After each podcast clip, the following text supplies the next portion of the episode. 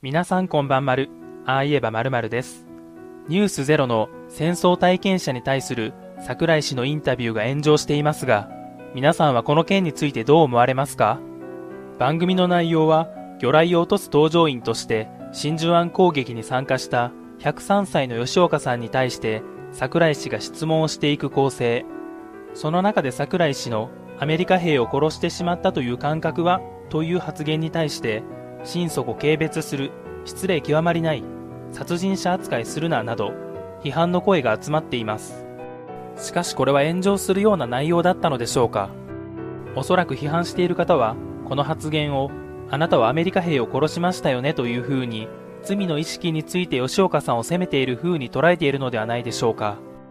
しかし人と思って攻撃したのかそれともそういう風に考えなかったのかこのような素朴な疑問とも捉えることができます。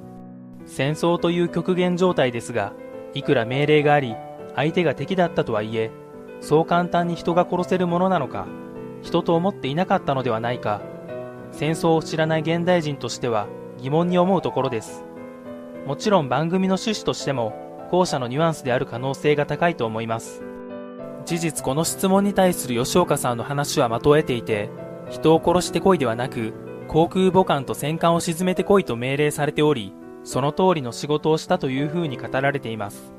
人ではなくあくまで狙いは航空母艦と戦艦だと思って攻撃をした。そういうふうに思わなければならなかった。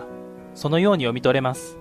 攻撃される方はもちろん攻撃する方も辛い思いをする。吉岡さんは自分の経験を話すことによって戦争を絶対してはいけないと伝えようとしています。人が人を殺しちゃいけないっていうことを頭の芯から覚えるようにという言葉からもより深い部分その時何を考え何を思って行動したのかも知る必要があるのではないかと思いました。皆さんの意見も聞かせていただけると嬉しいです。今回は短いですがここまでご視聴ありがとうございました。